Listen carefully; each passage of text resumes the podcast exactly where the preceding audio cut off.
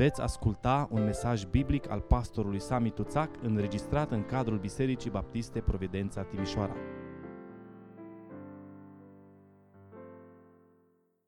Vă rog să deschideți Sfânta Scriptură în Evanghelia după Ioan, capitolul 6. Vom citi de la versetul 1 și până la versetul 15, pagina 1032 în Sfânta Scriptură. Evanghelia după Ioan, capitolul 6, începând cu versetul 1. După aceea, Iisus s-a dus dincolo de Marea Galilei, numită Marea Tiberiadei. O mare gloată mergea după el, pentru că vedea semnele pe care le făcea cu cei bolnavi. Iisus a suit pe munte și ședea acolo cu ucenicii săi. Paștele, prasnicul iudeilor, erau aproape. Iisus și-a ridicat ochii și a văzut că o mare gloată vine spre el și a zis lui Filip, de unde avem să cumpărăm pâini ca să mănânce oamenii aceștia? Spunea lucrul acesta ca să-l încerce, pentru că știa ce are de gând să facă. Filip i-a răspuns, pâinile pe care le-am putea cumpăra cu 200 de lei n-ar ajunge ca fiecare să capete puțin tel din ele. Unul din ucenicii săi, Andrei, fratele lui Simon Petru, i-a zis, este aici un băiețel care are cinci pâini de orz și doi pești. Dar ce sunt acestea la atâția? Iisus a zis, spuneți oamenilor să șadă jos. În locul acela era multă iarbă. Oamenii au sezut jos în număr de aproape cinci mii. Iisus a luat pâinile, a mulțumit lui Dumnezeu, le-a împărțit ucenicilor, iar ucenicii le-au împărțit celor ce ședeau jos. De asemenea, le-a dat și din pești cât au voit. După ce s-a săturat, Iisus a zis ucenicilor săi, strângeți fărâmiturile căci au rămas, ca să nu se piardă nimic.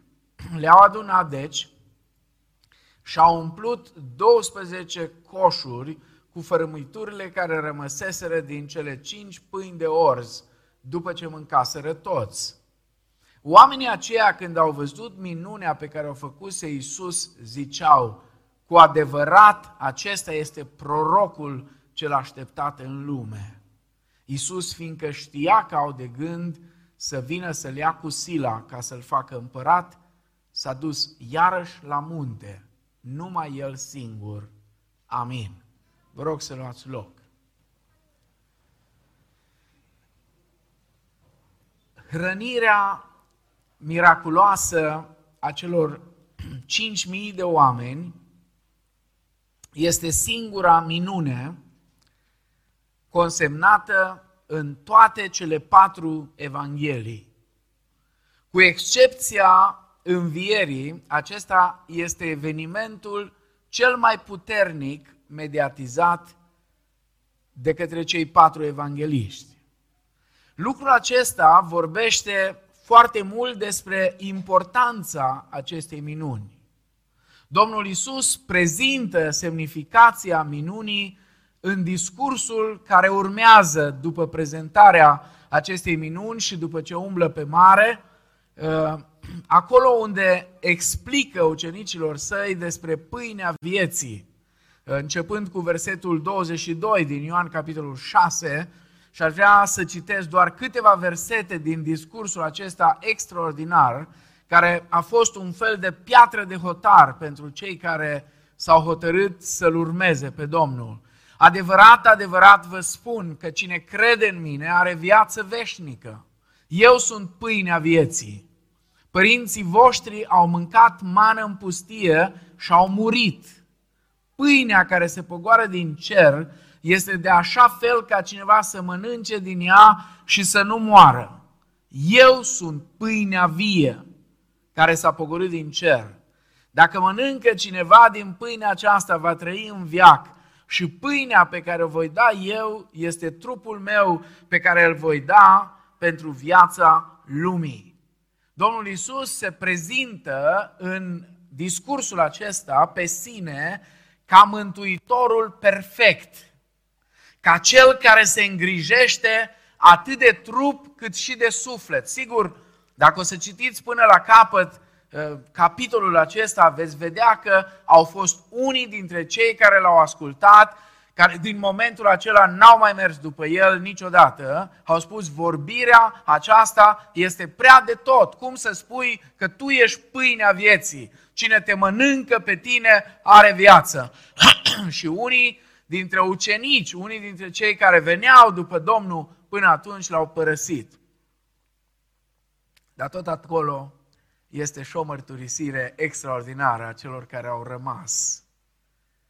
Domnul Isus s-a uitat la ei, în special la cei 12 și probabil că erau și alții în jurul lor. Voi nu vreți să vă duceți? Voi nu vreți să plecați?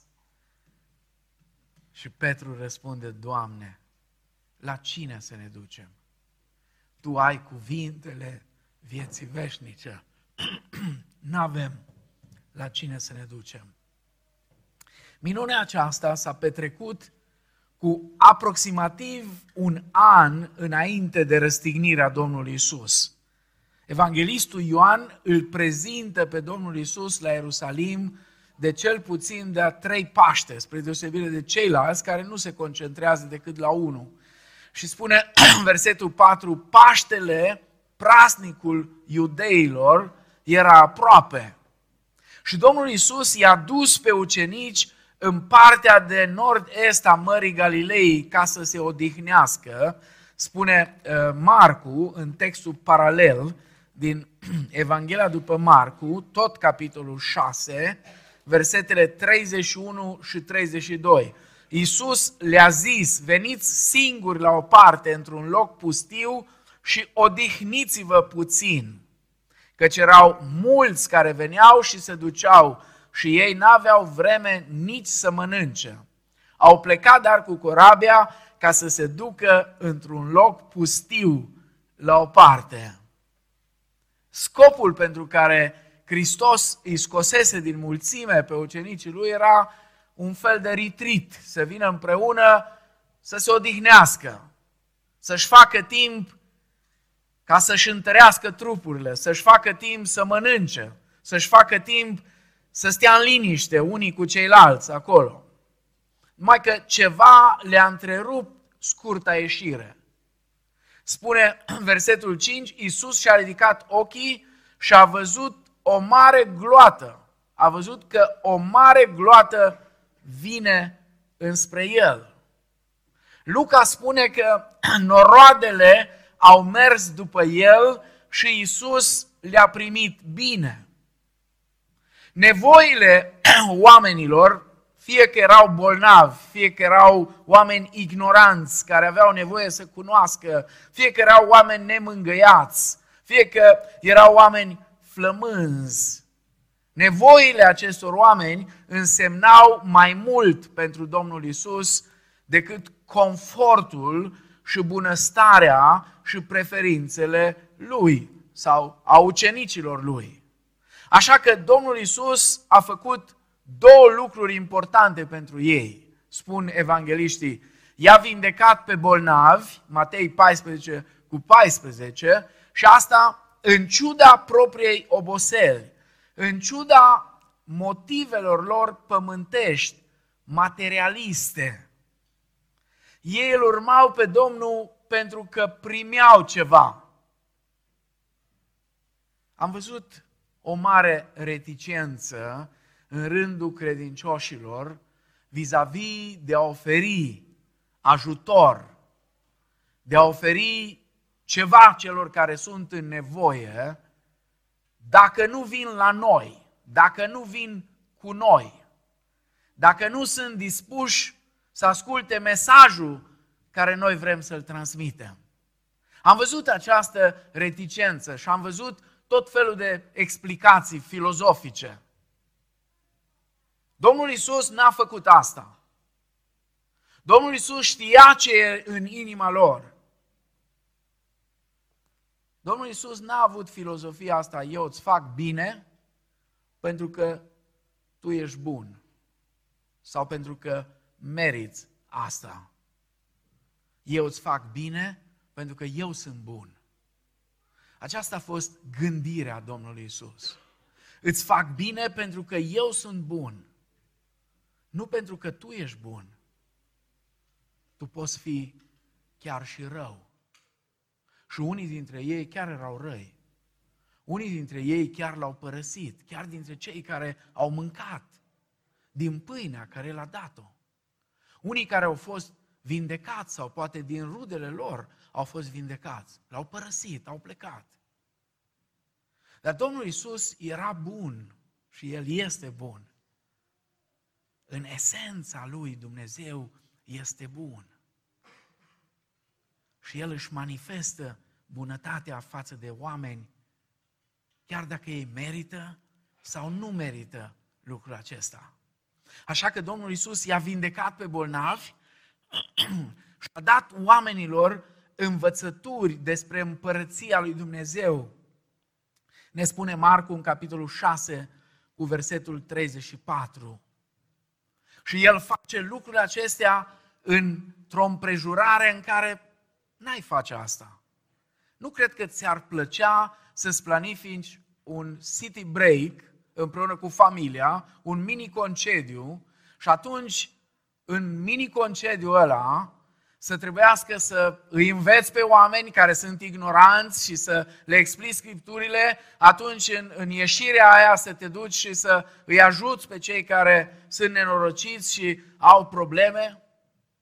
Domnul Isus s-a apropiat de oamenii aceia cu nevoi, cu probleme, care așteptau de la el ceva și pentru că a dorit să fie un exemplu pentru ucenicii săi și într-un fel să fie un model, să fie un exemplu pentru întreaga biserică din toate viacurile. Să știți, de-a lungul istoriei bisericii, cele mai mari și cele mai de impact evenimente care au avut loc în societate au fost în vremuri de pandemii, de exemplu, în vremuri de războaie, în vremuri de ciumi, în vremuri de foamete. Știți de ce? Pentru că Biserica lui Hristos a fost prima acolo în acțiune. Biserica a fost prima care a fost gata să se jerfească. Undeva pe la anii 300, 400, a fost o, o, o epidemie foarte mare în Imperiul Roman.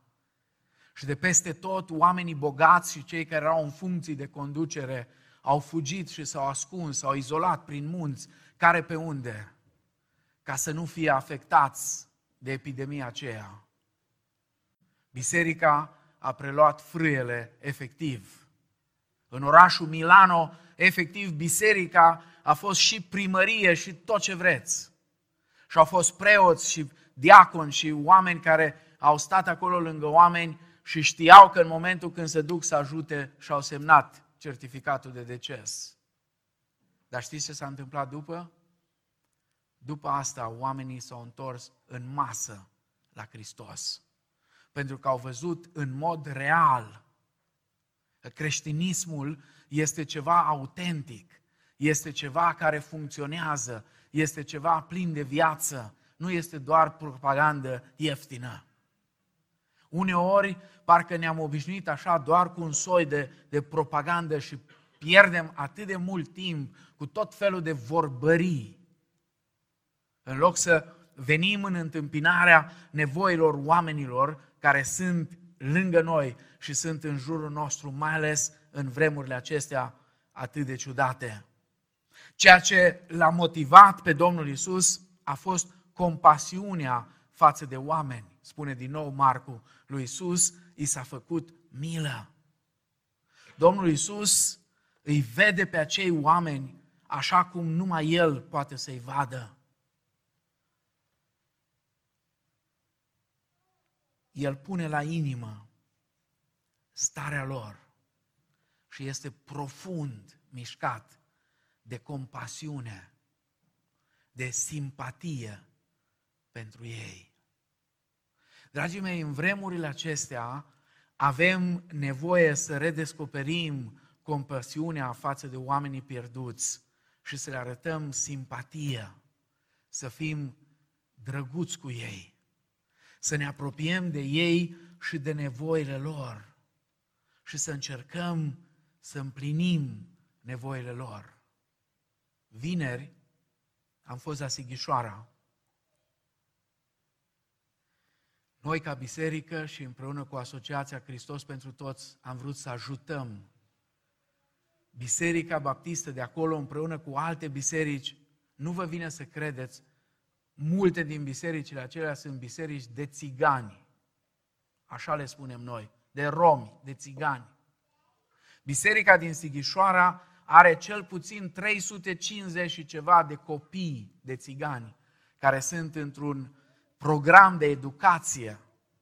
Am fost la una din bisericile uh, de acolo, de lângă Sighișoara, Sighișoara la Daneș sau așa ceva, o localitate plină cu, cu romi, cu țigani și m-a dus păstorul, uh, fratele Florin Boruga, uh, să știți, am constatat în pandemie și uh, acum cu războiul din Ucraina și cu refugiații, că cei mai eficienți păstori pe care Uniunea Baptistă are nu sunt cei faimoși.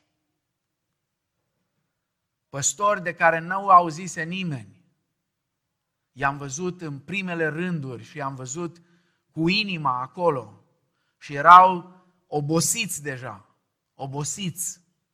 După trei luni de zile, cu 130 de oameni, majoritatea femei și copii.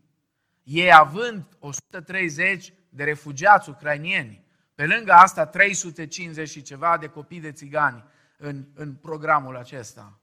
Și mi-a arătat în spatele bisericii, în condiții nu foarte extraordinare, nu cu o logistică, mi-a arătat un cuptor de pâine și undeva mi-a arătat o, o cameră unde erau nu știu câte mașini de spălat acolo, una, una lângă alta. Și mi-a spus, în fiecare biserică, aveau șapte biserici de genul ăsta, majoritatea biserici cu țigani. În fiecare biserică, în spate, avem un cuptor de pâine. Și uh, cei care doresc vin acolo și își fac pâinea singuri. Au fost învățați cum să-și o facă. Și condițiile este, n-ai voie să furi, n-ai voie să cerșești. Ca să fii în programul ăsta, e un program extraordinar de transformare. Și când am ajuns acolo, mi-a spus fratele Florin, frate Sami, dintre toți refugiații care sunt aici, niciunul nu-i pocăit. O singură fată era fata care traducea. În rest, nu sunt nici care pocăiți. Oameni cu nevoi, care când ne-au văzut, s-au crispat un pic. Dar după aceea, când au înțeles că nu avem alte scopuri decât faptul că îl iubim pe Dumnezeu. Și pentru că îl iubim pe Dumnezeu, îl iubim și pe oameni. Cine iubește pe Dumnezeu, iubește și oamenii.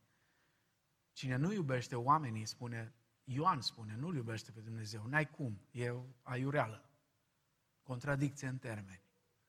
Și oamenii simt atunci când sunt iubiți.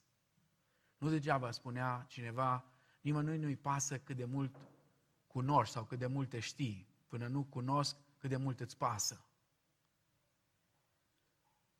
Ceva fantastic se întâmpla acolo.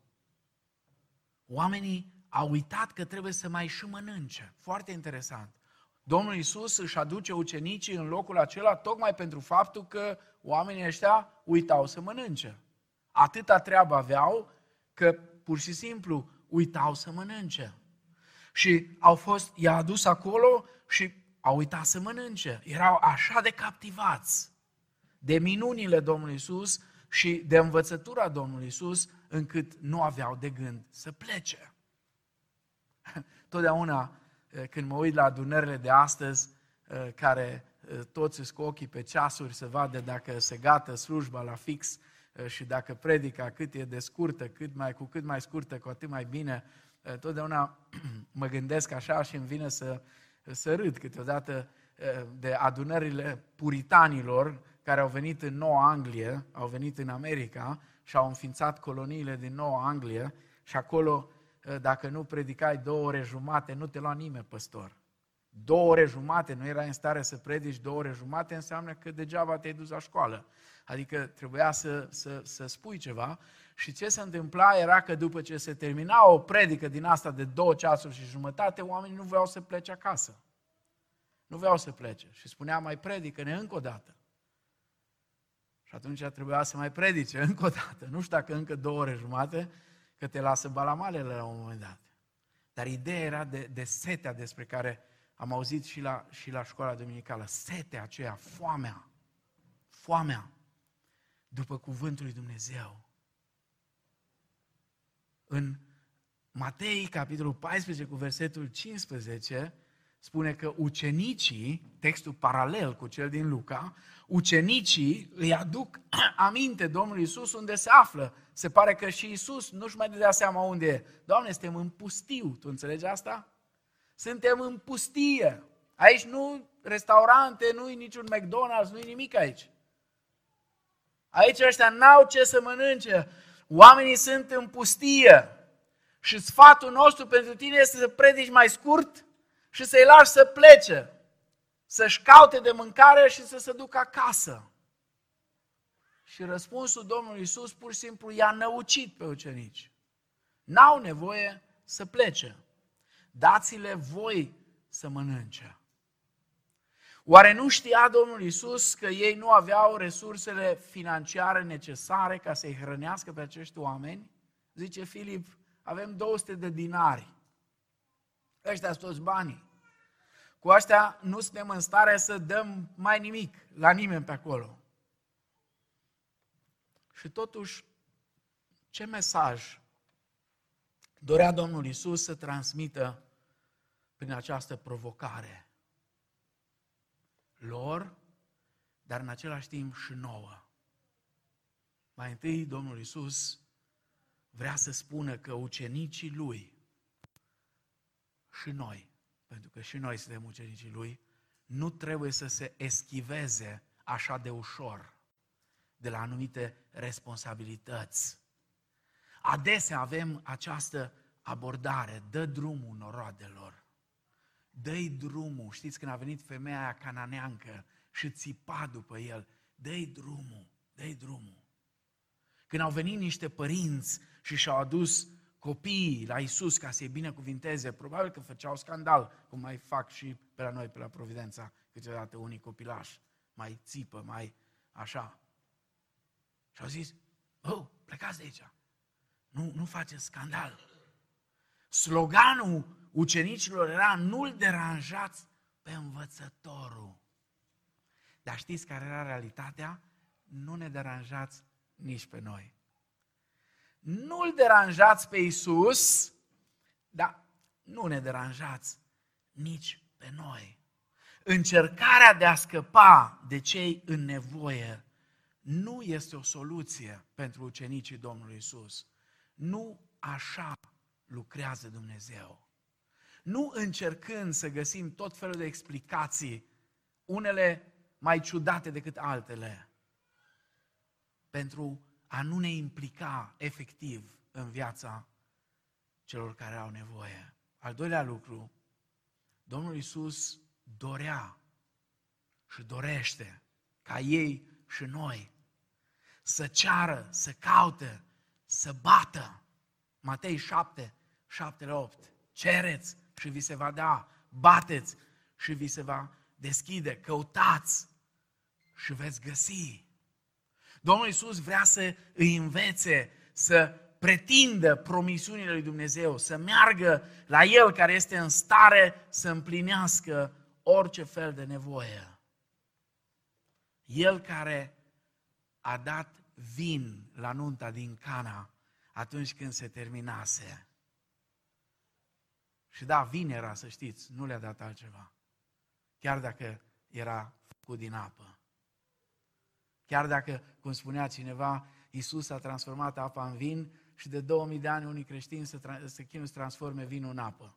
Asta e munca lor. Am fost odată la o nuntă și cineva s-a gândit să predice din nunta, textul din nunta din Cana și în loc să spună ceva mirilor care erau și ei la uh, început de drum și să le dea câteva sfaturi și îndemnuri, s-a chinuit și s-a învârtit vreo 30 și ceva de minute în jurul cozii ca să demonstreze că vinul ăla era apă, nu știu cum, și că era așa și așa și așa, și niște explicații de-a dreptul jenante.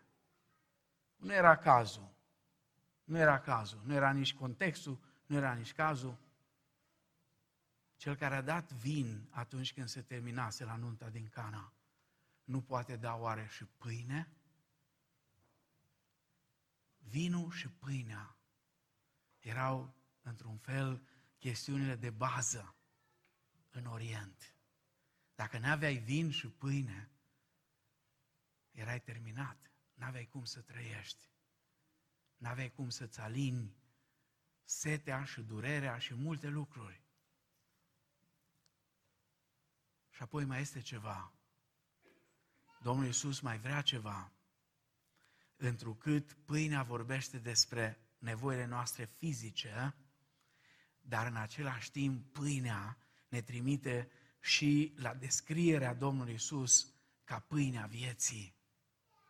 Domnul Iisus a dorit să învețe pe ucenici că ei trebuie să fie unealta din mâna lui Dumnezeu prin care Dumnezeu împlinește nevoile fizice. Știți cum ne-am obișnuit? Am auzit asta de când eram copil în adunările noastre.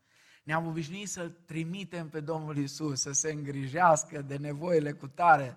Doamne, să du-te Tu la spital, ăia care sunt bolnavi, și te rog să mergi la ea din pușcărie și să mergi și la ăia care sunt orfani și la refugiați. Du-te, Doamne!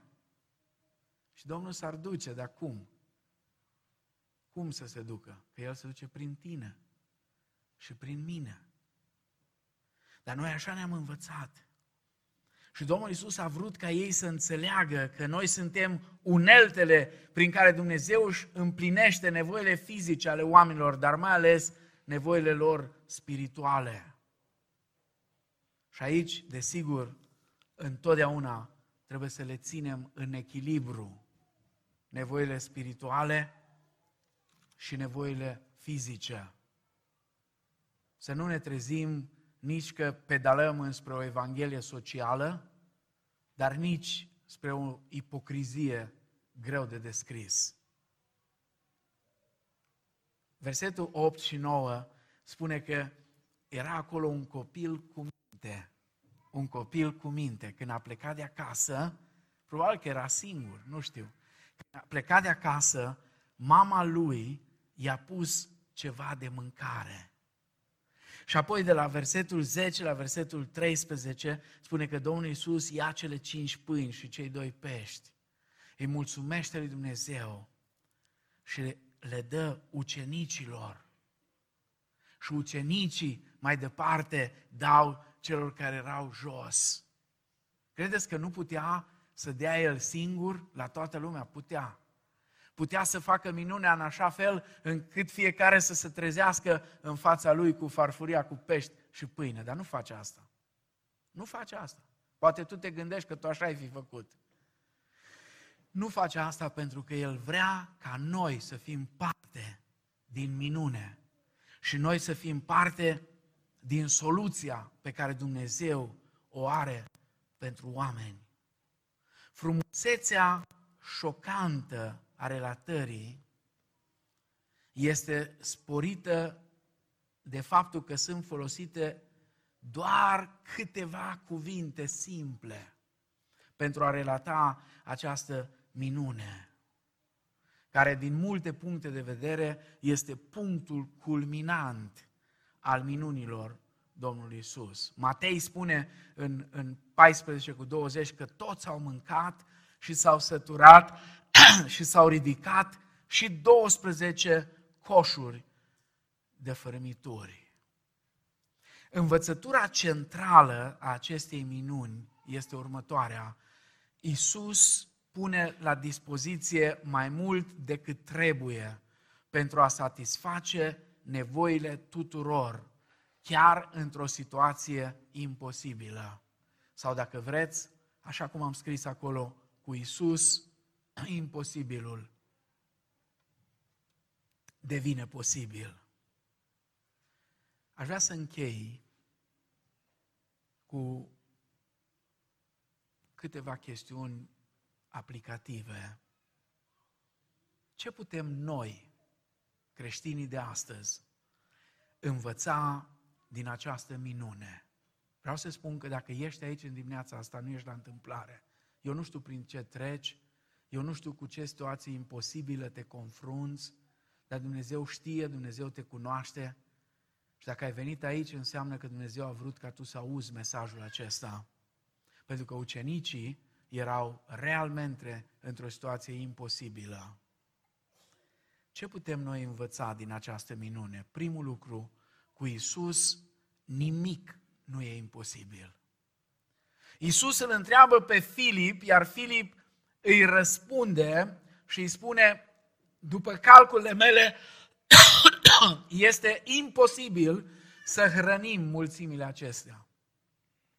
Versetul 6 sugerează cumva că atunci când Isus îi pune întrebarea lui Filip, el știa deja ce urma să facă. El avea deja soluția pentru uh, ceea ce părea a fi o situație imposibilă. În Isaia, capitolul 65, cu versetul 24, înainte ca să mă cheme, le voi răspunde. Înainte ca să îi sprăvească vorba, îi voi asculta. Este o, o promisiune fantastică pe care Dumnezeu o face. Te rog să înțelegi în dimineața asta, nu te poți confrunta cu o problemă pe care Dumnezeu să nu o fi rezolvat deja. De aceea, uneori Biblia vorbește la prezent sau uneori chiar la trecut despre gloria viitoare care ne așteaptă. Pentru că pentru Dumnezeu lucrurile acestea sunt deja împlinite. Uitați-vă Romani 8, de exemplu, Efeseni, capitolul 2, versetele 4 la 7. Al doilea lucru, cu Isus nimic nu e lipsit de importanță. Isus a început minunea aceasta cu prânzul unui băiețel. Și îmi place că de două ori Ioan specifică că pâinea era de orz. Pentru noi nu e mare lucru. Dar pentru cei care înțeleg contextul și pentru cei care trăiau atunci, era mare lucru. Pentru că pâinea de orz, știți ce era? Pâinea săracului. Pâinea de orz era materia primă, orzul era materia primă din care cei sărmani își făceau pâinea. Cei care aveau bani mai mulți o făceau din grâu. Dar cei mai amărâți o făceau din orz. Nu era franzele, era un, un soi de, de biscuiți, ceva nimica toată. Și cei doi pești, probabil că erau pești din aceia prinși și uscați, așa de mărimea unor sardele. Nu vă închipuiți că erau pești din aia prinși la concursuri de pescuit de sute de kilograme, monștri. Nu, erau niște nimica toată. Nu era mult. Însă Isus a hrănit cu aceasta mai mult de 5.000 de oameni. Nu numai că a hrănit mulțimile până când s-au săturat, ci băiețelul care a renunțat la prânzul lui a primit mai mult decât dăduse.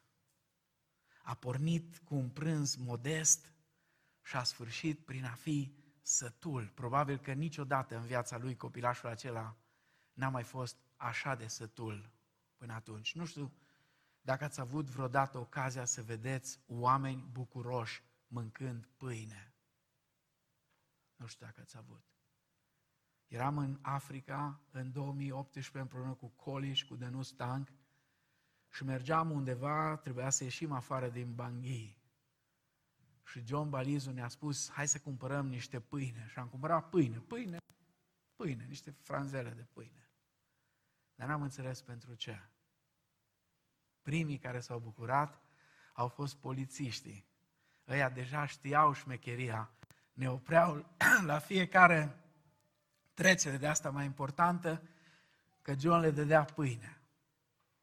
Și apoi am ajuns la Boali și erau copii acolo. Închipuiți-vă când copiii noștri primesc bomboanele cele mai sofisticate și eu știu ce și cum, bă, asta nu-mi place, asta, așa mai departe, și noi ne dăm de ceasul morții, ce să le facem, ce să le dăm ca să coconașii ăștia mici, cu conii ăștia și cu coanele ăștia micuți să fie satisfăcuți și aproape că ei ne conduc pe noi așa și ne învârtim în jurul cozilor lor de ne iasă pe ochi și pe urechi. Când le-a rupt pâine, pâine, uite așa, pâine, pâine numai, nimic altceva. Erau atât de, de bucuroși, atât de fascinați. Mai ales că unii dintre ei era posibil să nu fi mâncat de vreo două zile. Copilul ăsta, cred că n-a mâncat în viața lui ce a mâncat atunci. Doi biscuiți sau cinci biscuiți, cât avea, cinci biscuiți din ea de orz, și doi pești. Era un fel de snacks, cum am spune noi astăzi. Atât. Nu mai ajungea la felul principal, că nu avea de unde. Dar a venit Isus cu felul principal. Adesea Dumnezeu folosește lucruri mici cu o mai mare eficiență decât lucrurile pe care noi le considerăm dătătoare de mari speranțe. Când Samuel s-a dus să lungă pe David. Ișai a considerat că nici măcar n-a, nu merită să-l cheme la întâlnire. I-a dus pe ceilalți frați, înalți ca brazii, toți puternici, ostași în armata lui Saul. Când a intrat Samuel acolo și a văzut atât de bravi unul lângă altul, lângă taicăsul, a zis, negreșit unsul Domnului este aici. Și Dumnezeu a zis, Samuel, Samuel, cum ai îmbătrânit tu degeaba? Cum ai ajuns tu la vârsta asta și n-ai înțeles cum lucrează Dumnezeu? Și a lăsat. Hai și cu ăsta, și cu ăsta, și cu ăsta, și cu ăsta, ca să învețe. Că dacă nu înveți din prima, atunci Dumnezeu te lasă până înveți. Și a dat seama, bă, stai puțin, că am venit degeaba. Pur și simplu am venit degeaba, nu e aici omul. Și a intrat în panică. Nu mai ai altul? Ba da, zice Ișai. Da, e la oi.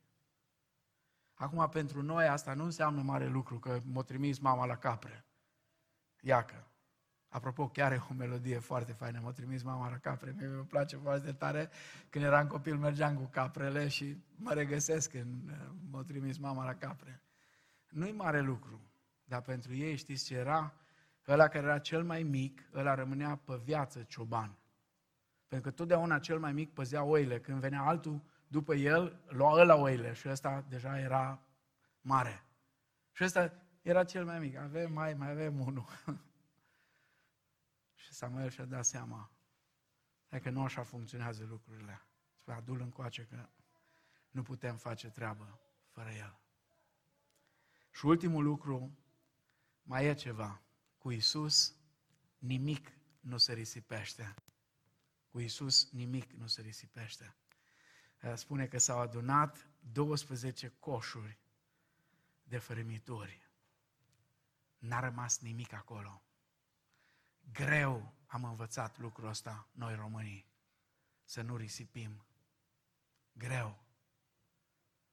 Am fost în Elveția de mai multe ori și văzându-i, cât sunt de scârțare, am zice noi, la chestiile astea, m-am prins de ce sunt așa de bogați și de ce atât de sus și de înalt este nivelul la care trăiesc. Și apoi nu pot să uit, cred că Simona își amintește, nu știu dacă n-a fost și Cole atunci, nu mai țin minte, am fost la o conferință cu românii din vestul Europei, în Austria. Și am fost cazați la pensiunea unui austriac care era catolic practicant. Și toată mâncarea de acolo era pe sistemul mănânci cât poți, bufet suedez, cum am zice noi. Și am rămas surprins. Se duceau cu farfurile și așa veneau cu ele. Nu exagerez cu absolut nimic. Uite, așa era. Și tot așa le și aruncau. Austriacul s-a uitat și după prima masă a zis uh, nu faceți bine ce faceți, voi sunteți creștini și românașii foarte așa atinși în amorul propriu, a zis, dar ce contează? Noi am plătit pentru asta. Au zis, da, numai că toată mâncarea care rămâne, noi o ducem la orfelinatul cu tare și la casa de bătrâni cu tare și mai nu știu unde. Și a cerut insistent să ia fiecare atât cât poate duce. Dar nu a avut cu cine. A fost destul de greu pentru noi să auzim verdictul la final. A spus, îmi pare foarte rău, aici nu veți mai veni niciodată. Cu Isus nimic nu se risipește. Risipa este păcat. În plus, rabinii au dat reguli precise privitoare la cum trebuie adunate rămășițele de la masă și folosite. Și oamenii erau familiarizați cu această idee. Am văzut din nou în Elveția, am văzut chestia asta, ce se întâmplă după ce au un party toți împreună. Absolut toată mâncarea care rămâne se împarte. Totul se împarte. Fiecare, că e bogat, că e sărac, nu contează. Fiecare primește ceva, nimic nu se aruncă. Sau se donează toată undeva unde cineva se va bucura de ea. Mai erau și alții care aveau nevoie de hrană. Poate băiețelul cu familia lui de la care s-au luat lucrurile acelea, ucenicii care uitau să mănânce adesea, poate și pentru că aveau numai 200 de lei în caserie, săracii cu care urmau să întâlnească în zilele următoare – și Domnul Isus însuși. Probabil că au fost și acolo unii care și-au pus în farfurie mai mult decât puteau mânca, la fel cum au făcut cu mana. Dar cu Isus nimic nu se risipește. Cu Isus imposibilul devine posibil. Acesta e mesajul. Isus are putere să facă imposibilul posibil. Poate că te afli într-o zonă care nu știi ce să faci. Poate crezi că ai ajuns la capătul puterilor. Poate că ți se pare imposibilă situația ta. Poate că ai ajuns într-o fundătură. Nu uita, Isus este gata să intervină. Dacă vii la El, dacă vii la El, dacă recunoști că nu poți și dacă ești gata să cooperezi cu El, El întotdeauna intervine, dar El este Cel care pune condițiile.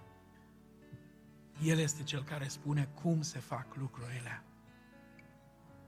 Dacă ai încercat după metodele tale sau după capul tău și ai dat cu capul